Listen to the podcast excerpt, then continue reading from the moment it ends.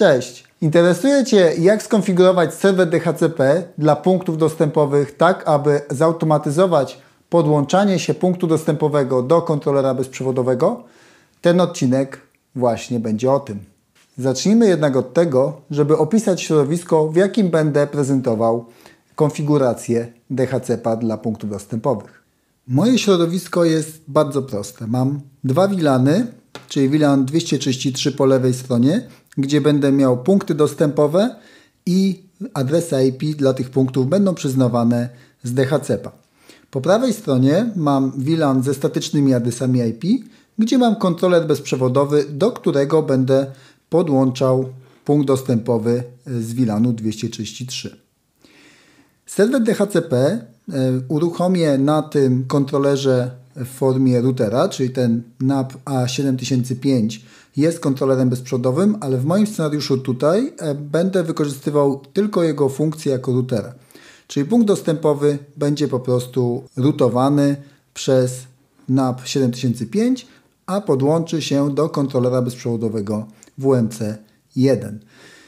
Serwer DHCP będę konfigurował właśnie na tym kontrolerze NAP A7005. Konfigurację tego serwera DHCP rozpoczynam od wybrania odpowiedniego urządzenia. Mam tutaj ten NAP 7005 zarządzany przez Mobility Master. W ten sposób konfiguruję to urządzenie. Wchodzę w kontekst w moim drzewku tego konkretnego urządzenia. Następnie konfiguracja, serwisy i wybieram zakładkę DHCP. Tutaj w tym części, gdzie DHCP serwer mogę konfigurować, zaznaczam, że chcę włączyć DHCP serwer dla IPv4, a następnie definiuję pulę. Tutaj e, w tej puli trzeba kilka informacji podać. E, ja teraz zatrzymam nagrywanie i za chwilę do Ciebie wrócę, jak wypełnię te dane. Ok, jestem już z powrotem, więc jeżeli chodzi o wypełnienie, to oczywiście trzeba podać gatewaya, trzeba podać DNS-a, Dobrze jest podać również nazwę domenową. E, I to, co jeszcze na pewno musimy podać, to klasa adresowa, dla której będzie ta pula zdefiniowana. Automatycznie ta klasa adresowa będzie przypisana do interfejsu, który jest powiązany z tą siecią. Czyli mam tutaj sieć dla mnie zdefiniowaną, VLAN 233, dla mojego przypadku to jest taka adresacja. Dodatkowo jeszcze e, definiuję tutaj opcję 43. Jest to opcja, która mówi punktowi dostępowemu, jaki adres IP jest dla niego e, ważny, do jakiego ma się podłączyć, jeżeli chodzi o kontroler bezprzewodowy. I ten adres oczywiście może być z innej sieci, tak jak jest w przykładzie, który tutaj pokazuję. Żeby dodać tą opcję wystarczy kliknąć opcja, nazwa opcji, adres IP i wartość.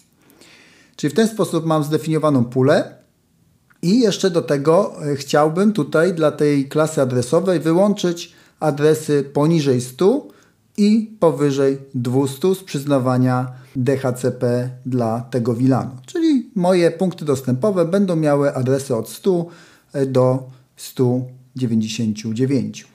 I to jest wszystko, co ja potrzebuję skonfigurować na kontrolerze, który serwuje mi serwer DHCP. E, tutaj nic więcej do zrobienia nie mam. Mogę Ci jeszcze pokazać, jak wygląda wersja tekstowa e, tej właśnie konfiguracji.